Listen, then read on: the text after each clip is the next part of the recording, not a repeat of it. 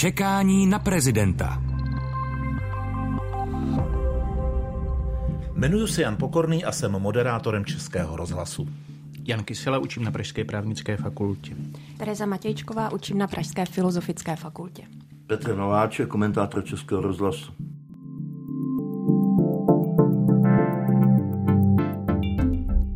Čekání na prezidenta nebo na prezidentku.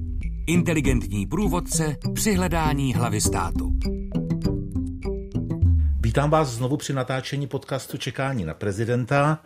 Z titulu moderátora, nemoderátora mám pro vás snad dobrou zprávu, která je jakousi zpětnou vazbou na to naše už několika měsíční konání. Je taková anketa, která se jmenuje Podcast roku. Je to soutěž, o něčem rozhoduje veřejnost, jako v přímé volbě prezidenta, o něčem odborná porota a tento náš podcast je nominován v kategorii Objev roku. Petře Nováčku, jaké to je být objevem roku nebo nominována na objev roku? Já tady nevím, jsem z toho perplex. Nenachází slov. Ten podcast je snad, dobře jste ho vymysleli, ty zbyl mezi nimi a Petr Šalpatán. Já jsem tady v milé společnosti jedné milé dámy a jednoho velváženého pana profesora. A pak jsem tu já ještě a to je jedno. No a pak jsi tady ty, ale to jsi můj kamarád mnoha letej, takže pro mě je to příjemné. No. Já bych to bral, kdyby se to náhodou povedlo, tak bych to bral tak jako možná i hlavně vyznamenání Českému rozhlasu. Terezo, jaké to je pro vás být nominována na objev roku? Co tomu řeknou vaši studenti?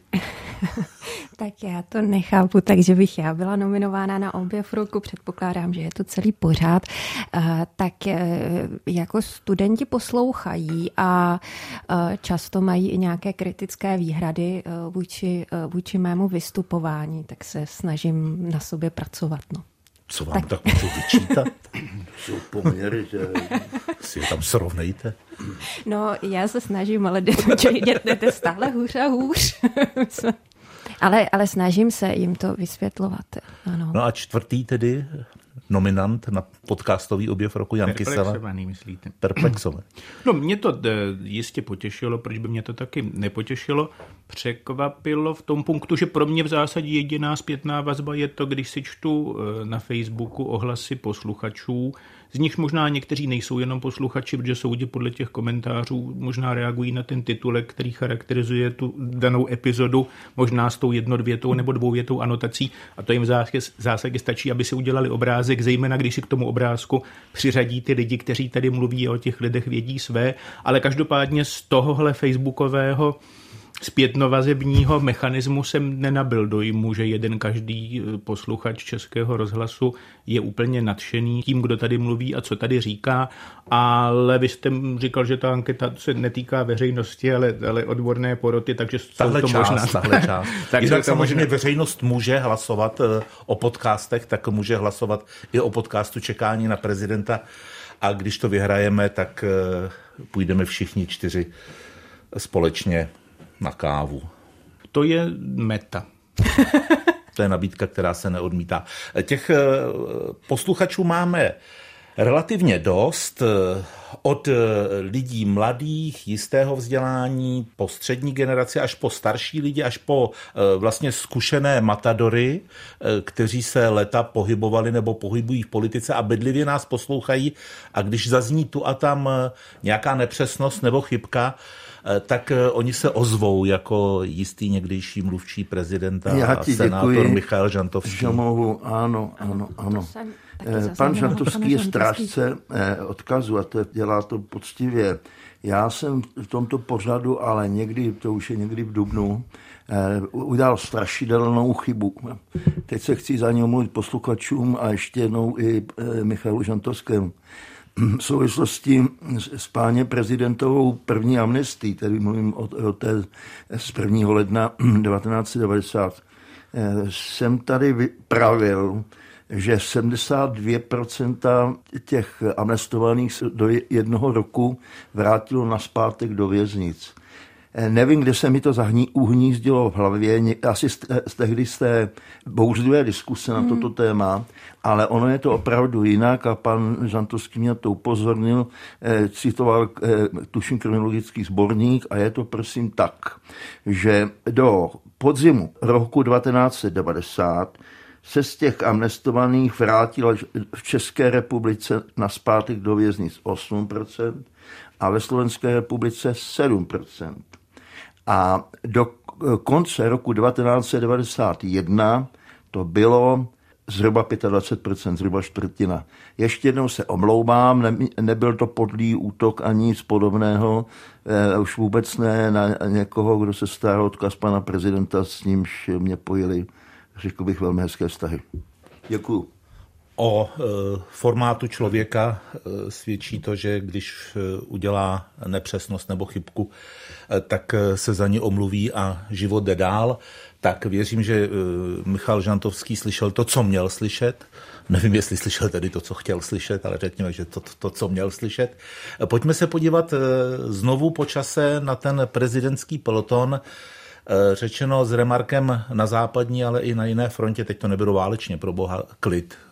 Vlastně se, kromě toho, že Andrej Babiš objíždí se svým obytným vozem republiku a ten ještě kandidaturu neohlásil, tak se nic moc neděje. Což mě vedlo k takovému přemýšlení, jak to vlastně bylo se začátkem kampaně u kandidátů na prezidenta v té minulé volbě, kde byla vlastně devítice kandidátů a takový Michal Horáček, on tu kandidaturu oficiálně oznámil už 3. listopadu 2016, to si pamatuju, protože 3. listopadu jsem se narodil, a začátkem května 2017 ohlásil, že se mu podařilo nazbírat potřebný počet podpisů.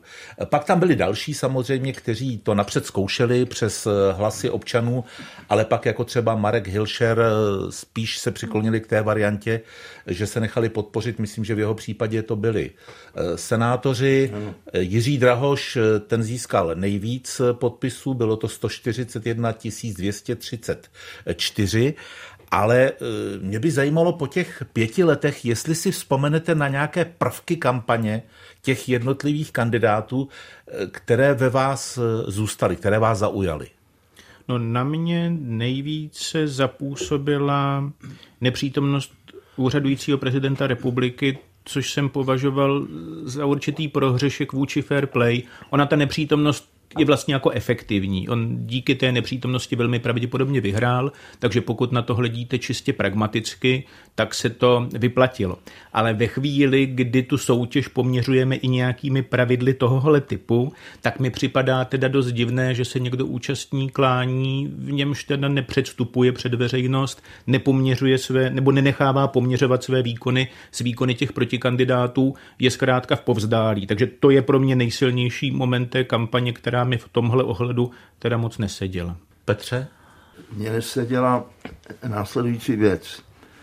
Ti kandidáti, kteří šli do volby na základě souhlasu senátorů či poslanců, v případě poslanců, když muselo být alespoň 20, senátorů 10, tak někteří z těch senátorů a poslanců dali hlas několika kandidátů. To se pak řešilo dlouho, ale skončilo to nakonec až u ústavního soudu, nejvyšší správní soud se tím zabývat nedá.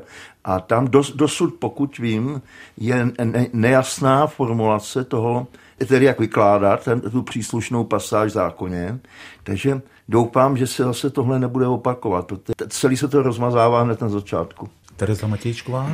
Tak mě asi utkvělo v paměti to, jakým způsobem Miloš Zeman rozehrál migrační kartu v době, kdy tady žádná migrace nebyla a vlastně Drahoš byl staven do role toho, který podporuje migranty.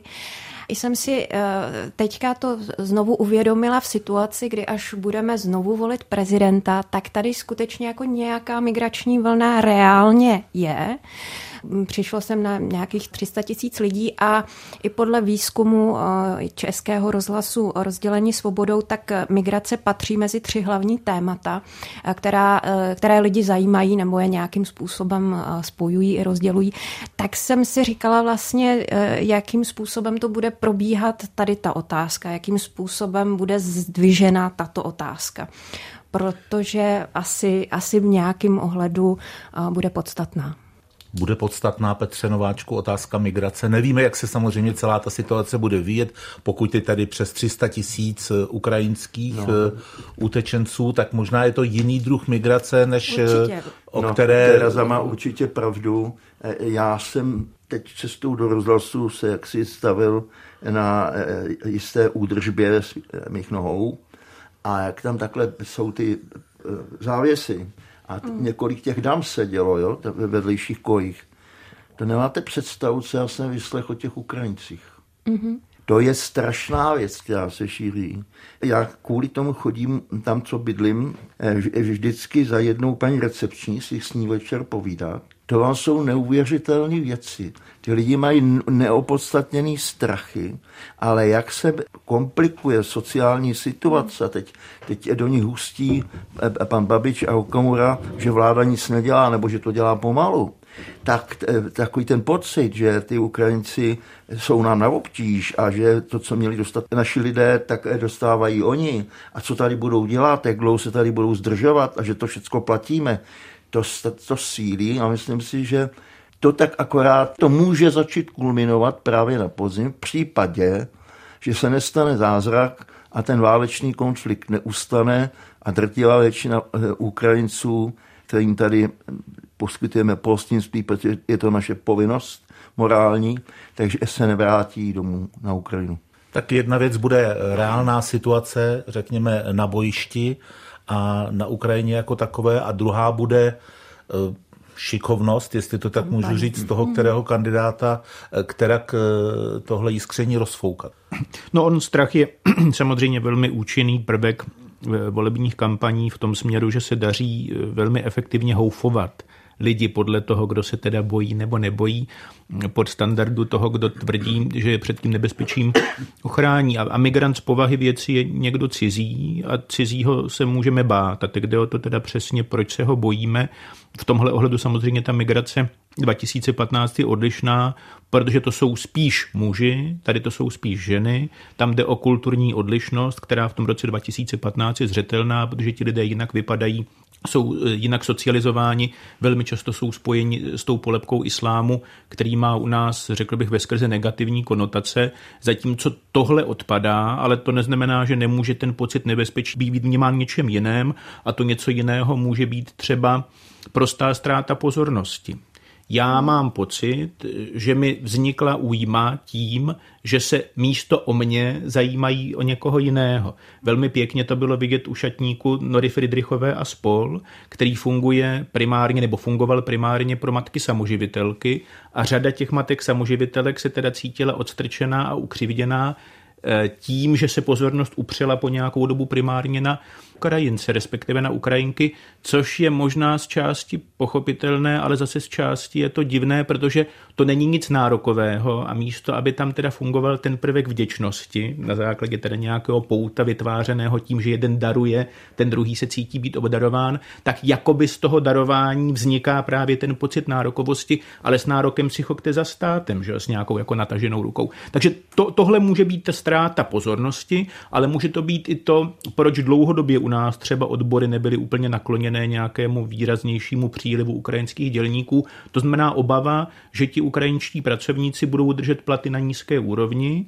Takže jde o to, jaký jiný typ strachů, než jsou teda ty strachy klasické, xenofobní, z toho opravdu hodně odlišného, jsme schopni na papírek napsat. A plus je tam teda samozřejmě ten výrazný prvek trendu. Dneska jsem poslouchal, že v Polsku už je to tak, že více lidí odchází zpět na Ukrajinu, než přichází, ale zatím to můžou být teda nízká čísla. Takže ve chvíli, kdyby to u nás bylo, takže ten trend se změní a s tím trendem se pracovalo ve smyslu vězte, tak samozřejmě zase potom prostor pro toho kandidáta, který by jenom s touhletou kartou strachu pracoval, bude menší. Ta situace je samozřejmě mimořádně komplikovaná a nese sebou řadu roznětek, které tam jsou zatím skryté. Samozřejmě k nám přicházejí primárně ženy a děti, muži by se sem teoreticky v tom produktivním věku neměli dostat, ale jsou tady a nemůžeme si dělat iluze, že mezi těmi 300 000 jsou všechno čestní, hodní lidé. Stačí, když tam bude nějaký zoufalec, který udělá něco neblahého, šikovný kandidát anebo okolí kandidáta se toho zmocní, zaplní tím sociální sítě a máme to, co jsme nechtěli. No to je přesně tak. Já myslím, že bychom měli, ale snad k tomu teda nesklouzáváme masivně, měli být daleci toho, abychom Ukrajinu líčili nějakou jako zemi zaslíbenou, že Ukrajina evidentně trpěla a trpí ohromnou spoustu problémů, které nezmizí, ať už ten válečný konflikt dopadne jakkoliv a dopadne ve velmi blízké nebo vzdálenější budoucnosti. Z čehož pochopitelně nic neplyne pro to, abychom pomáhali nebo nepomáhali, ale čím více si zkrátka do někoho projektujeme samá pozitiva, tak tím více jsme zklamáni, když je nenaplní. Už jsme tady o tom, myslím, mluvili v souvislosti s Barackem Obamou, když zkrátka někoho pojímáte jako mesiáš a ono se pak ukáže, že prostě jako není mesiáš, tak ho začnete nenávidět. Myslím, že v našem případě je to trošku osud Václava Havla, protože jinak vlastně nerozumím dost dobře té silné negativní emoci, která se zejména na sociálních sítích vůči Václavu Havlovi váže jinak, než že jsme si do něj cosi projektovali a on se ukázal být jenom člověkem. A z toho teda plyne potom nějaký vztah náš k němu, k té vlastně zavržené ikoně, která ale možná nechtěla být ikonou. Čekání na prezidenta. Masaryk, Beneš, Gottwald, Husák, Havel, Klaus, Zeman. Kdo další zaujme výsostné místo na Pražském hradě? Čekání na prezidenta, inteligentní průvodce rokem před přímou volbou hlavy státu. Situace na Ukrajině, ale i ekonomická situace, vzrůstající drahota, počínající chudoba, zejména maminek, samoživitelek, opuštěných důchodců, může ovlivnit také situaci kolem volby prezidenta, protože bude to vláda, nebo je to vláda, která musí konat leckdy i opatření, která nejsou úplně pozitivně vnímána a představa, že takováhle vláda do téhle situace, kdy je čím dál tím víc kritizovatelnější, ať už právem nebo neprávem postaví prezidentského kandidáta, tak tento tedy opravdu nebude mít lehké. No, já jsem otevřel v sobotu noviny a teď říkám, hele, to nějaký tlučí, co pak tam vlastně bude. No, ona tam byla 4strana, kde na mě jukl velký titulek Za Babiše bylo líp. A to byly noviny nebo inzertní příloha? To byla inzertní příloha vložená do novin, kterou si dotyčné hnutí zaplatilo. Nebo možná přímo pan Babiš. Takže ještě jsem to celý nepřečetl, ale mluví se tam o stínové vládě, hnutí ANO a všechno je to v tom duchu, co jsme dělali, bylo to dobře a bylo to pro lidi, pro vás a teď, co dělá ta vláda, jak je to špatně, že jo. No, já to říkám proto, že jsme tady uvažovali třeba o tom, zdali Andrej Babiš má šanci stát se příštím českým prezidentem. A já jsem tehdy tady tvrdil, že podle mě ji příliš velkou nemá, protože se proti němu zblokuje kdekdo v druhém kole, že nemůže vyhrát. Tak to taky vycházelo z různých průzkumů. Ale jestli, jak pan Babiš objíždí teď republiku, a jestli se střetne to, o čem si Honzo před chvílí mluvil, ta drahota, nouze, zklamání z vlády, protože ona, to budou taky zklamaná očekávání, jako to mluvil pan profesor. Prostě ta vláda, i kdyby dělala nevím co, tak není kouzelnice. Že? Takže jako složitá, komplikovaná, těžká situace bude. A jestli se to všechno spojí dohromady, tak já tady dneska prohlašuju, že jsem se možná spletl a že nebo aspoň řeknu to kulantněji, že šance Andreje Babiše být zvolen dramaticky rostou, také proto, že vládní koalice dělá dojem, že k tomu tématu prezidentského kandidáta dostane tak někdy za 2,5 roku. On to říkal Petr Fiala, tuším, že to bylo na kongresu ODS, kandidát na prezidenta se nepeče, kandidát musí dozrát, ještě není léto, tak ještě nikdo nedozrává. Ještě chvilku počkejme, pak určitě s dobrým kandidátem vystoupíme, říkal nynější premiér a předseda Občanské demokratické strany na kongresu ODS. Jasně, to jsou slova, která byla určena pro delegáty sjezdu, oni se ho tam na to ptali, tedy kongresu, pardon, v případě Občanské demokratické strany. Dnes už i výrazní představitelé vlády mluví o tom, že není tak úplně nutné stavět svého vlastního kandidáta, ale někoho, že by vláda měla podpořit, to tedy ano. Tak já myslím, že to skutečně pro tu vládní koalici je strašně obtížný úkol někoho postavit proti Andreji Babišovi, který je extrémně silný kandidát a jako může si ten kandidát, který ho by postavila vládní koalice, na něm dost vykousat zuby, protože zkrátka on jako má nějaký už politický příběh, který určitě je teda plný mnoho problematických epizod, ale příběh to je a my vidíme asi i to, že volič je ochoten leccos odpustit, pakliže ten dotyčný člověk je, ale pan Kysela se na mě usmívá, tak nevím, jestli nesouhlasí. To je dobře, možná. Jo, já se trošku znejistila, ale že jestli je tam nějaká autenticita a Andrej Babiš skutečně jako působí velmi energicky, velmi autenticky, má nějakou jako vlastně poselství, bude líp nebo bylo líp, to si myslím, že je docela šikovný. Takže to může být vlastně pro ty vládní strany docela velká vlastně prohra. Jo. Já jsem sledovala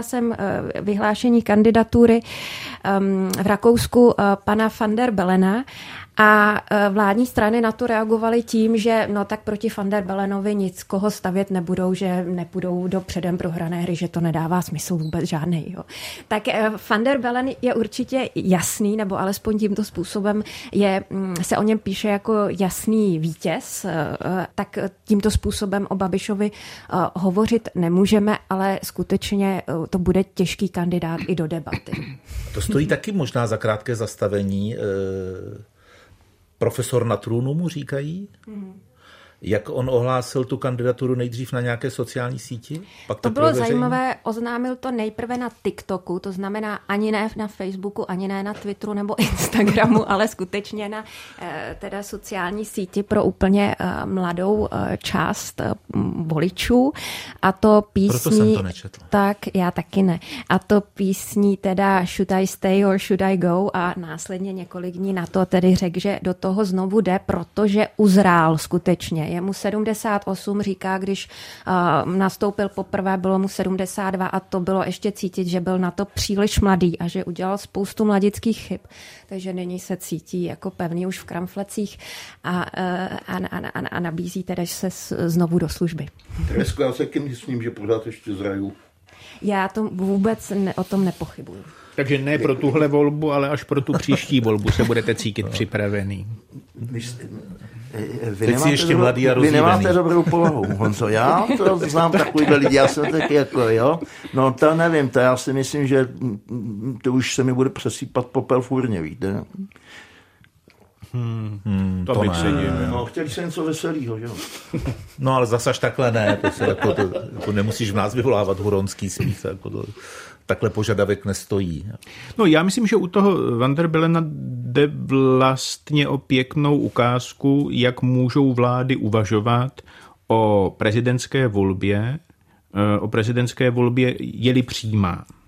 Protože buď můžete si pokoušet získat svého kandidáta, což je dost obtížné, protože vždycky bude mít víc nabito ten opoziční.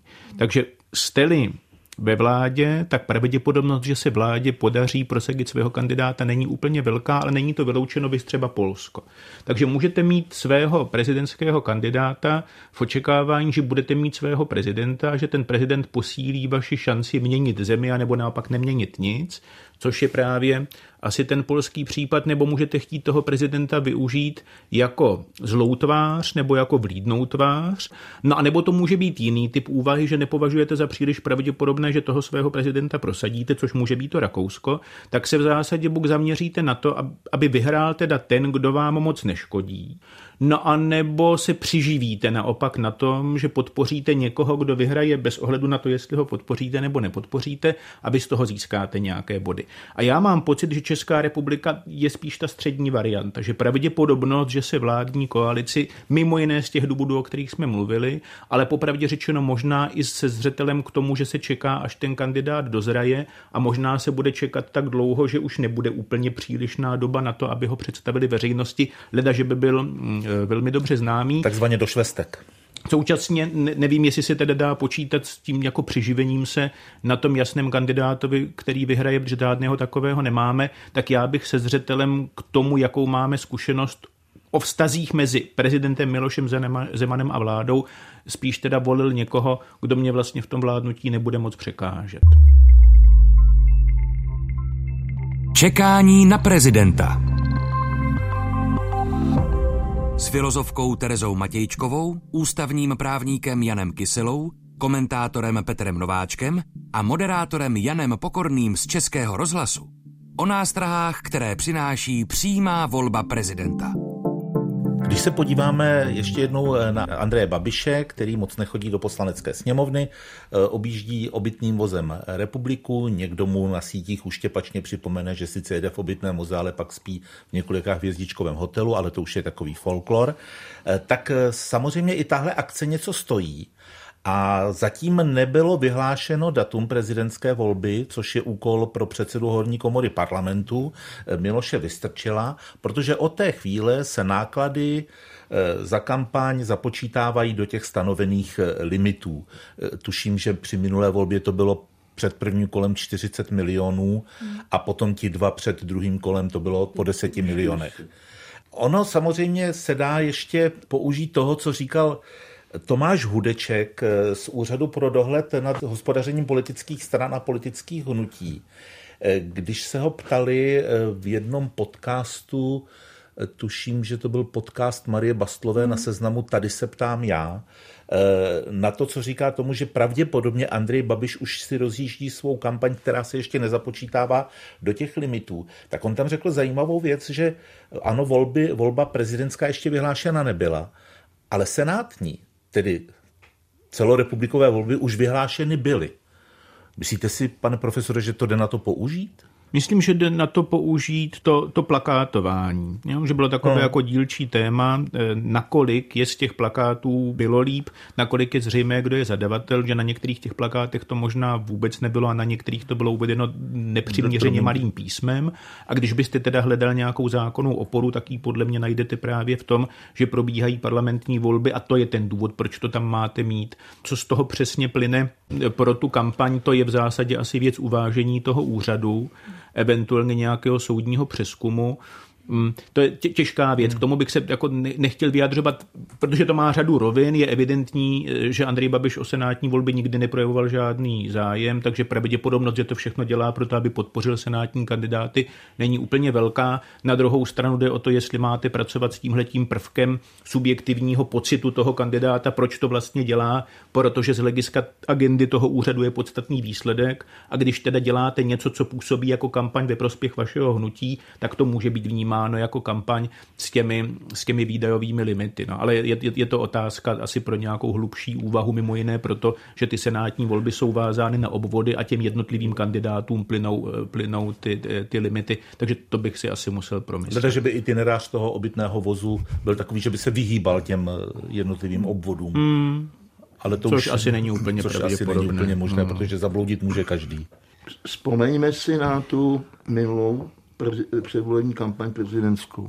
Úřad pro dohled nad hospodařením politických stran a politických hnutí s tím pak měl velký problém. Pokud šlo o Miloše Zemana, tak ten měl fantasticky nízké volební výdaje, ale existoval občanský spolek Přátelé Miloše Zemana a přes ní vlastně šla významná část výdajů. Protože spolky vlastně nepatří mezi podporovatele, kteří by museli... Takže vlastně objektivní představu o tom, kolik stála Zemanová kampaň, si nikdo nemohl udělat. Tam je ještě zajímavé to, že ten zmíněný úřad zjistil asi 3 pochybení v případě prezidentské kampaně Miloše Zemana, ale ten nález ohlásil tuším až někdy loni, předloni, 3,5 roku po té volbě s tím, že prezident má tak širokou imunitu, že stejně nemůže být sankcionován a kdyby byl, tak se odvolá a zřejmě to vyhraje, tak v tom asi k žádné nápravě možností. Nebo... Ona ta imunita je vázána na výkon úřadu, takže my uvidíme, co se přesně stane na jaře příštího roku, protože je možné, že prezident republiky může být součástí pozornosti různých orgánů, které rozkrývají různé delikty. V případě kanceláře prezidenta republiky, respektive jeho širšího okolí. A každopádně, dokud je prezident republiky prezidentem, tak nemůže být ani trestně stíhán, ani přestupkově postižen, ale co se bude dít od března příštího roku, to teprve zjistíme. Měli jsme si Tomáše Hudečka pozvat sem, protože on se v tom rozhovoru neustále dovolával ústavního právníka.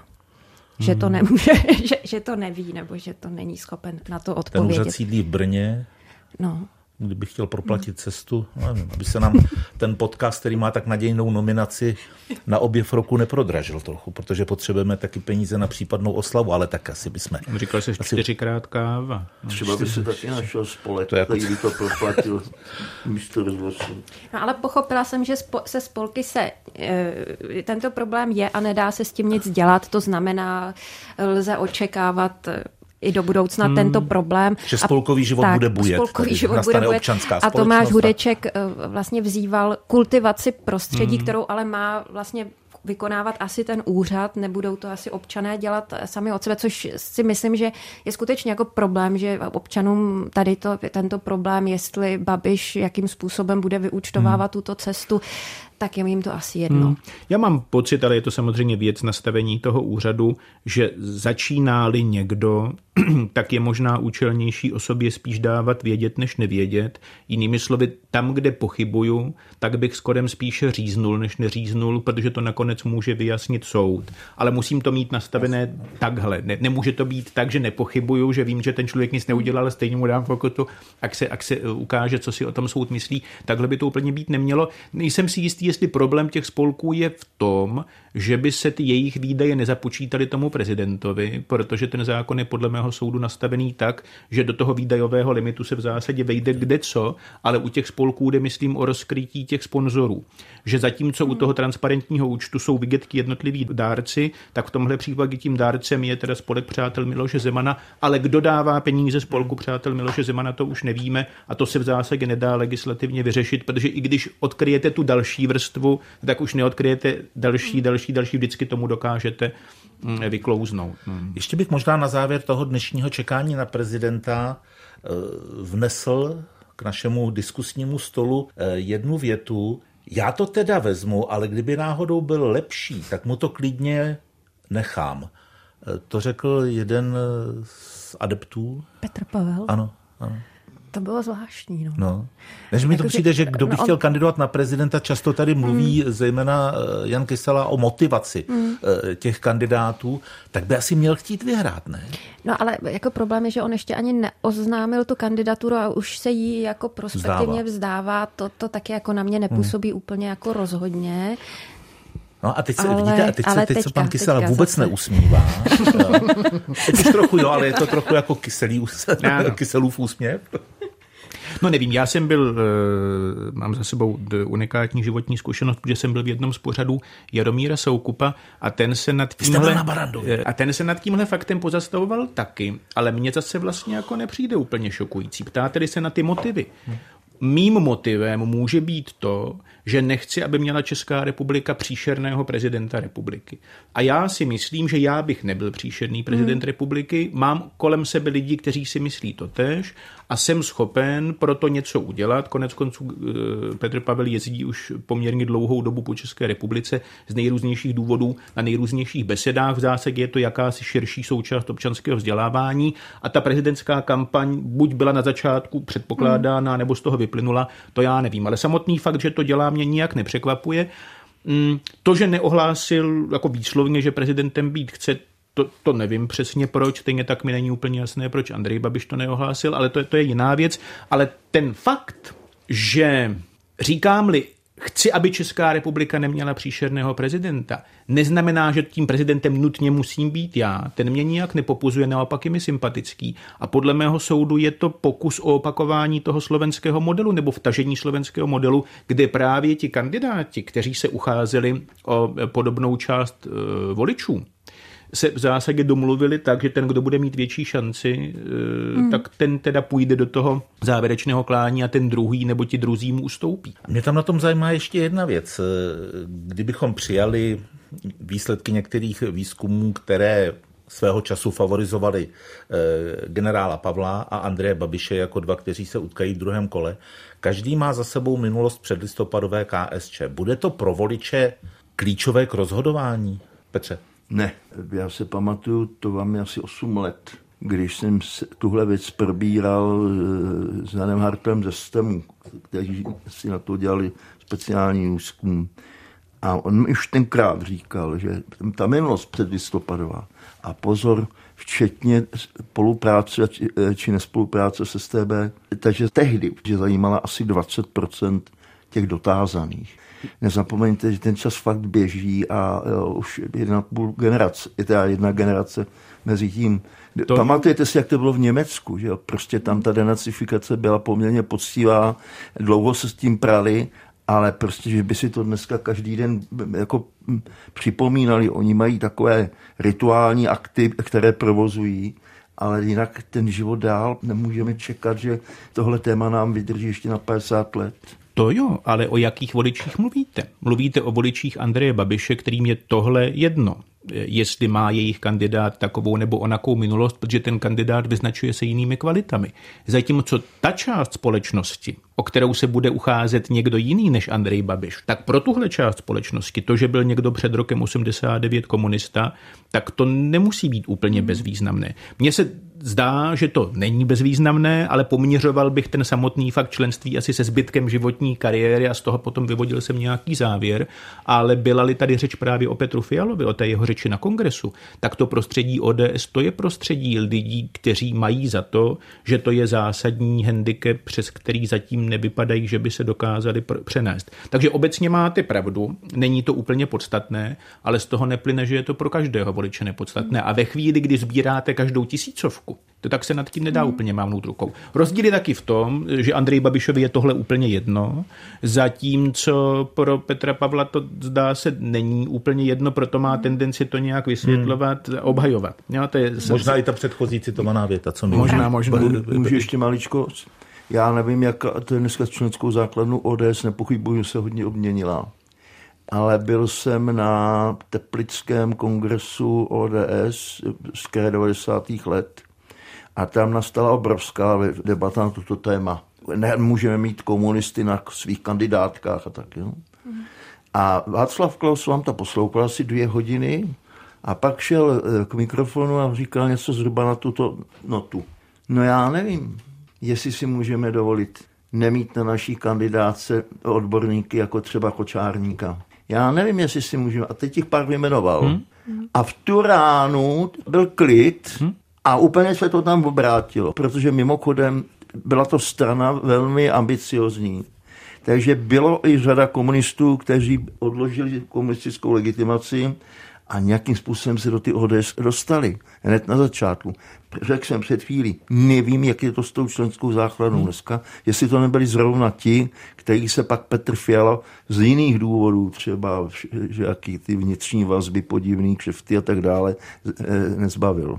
Já jenom možná ještě poznámku, myslím si, že Jan Kysela taky říkal důležitou věc, že jedna věc je to, jestli někdo byl v KSČ nebo nebyl v KSČ a jak ustojí útoky na to. A on skutečně nemine jediný týden, aby někdo Petra Pavla nevytáhl. Teď naposledy to, myslím, byla Markéta Pekarová Adamová, která také říkala, zasluhujeme si prostě prezidenta bez této minulosti.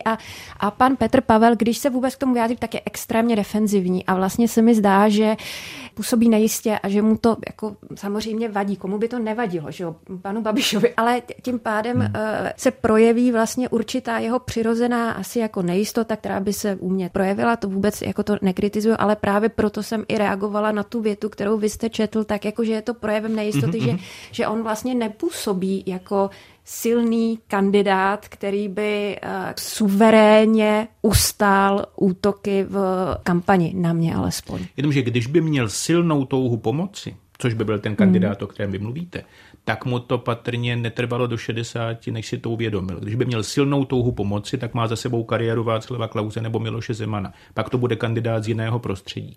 A mně se právě zdá, že tímhle typem kandidáta je Andrej Babiš a že to, co se vlastně hledá, je nějaký jako zdatný konkurent Andreje Babiše, který ale teda nebude v mnoha ohledech Andrejem Babišem. Jinými slovy, čekání na prezidenta pokračuje, čekáme dál. Děkuju milým spolubesedníkům za jejich názory, leckdy objevné myšlenky, tak jak sluší podcastu, který je nominován na Objev roku. A i kdyby to nedopadlo, podívejte se na ty stránky podcast.cz. Třeba něco zkusíte. Tak příště na viděnou, nashledanou. Mějte se pěkně. Nashledanou. To byl podcast Čekání na prezidenta. Inteligentní průvodce rokem před volbami se 4 osobnostmi. Všechny díly najdete na webu Český rozhlas Plus, v aplikaci Můj rozhlas a v dalších podcastových aplikacích.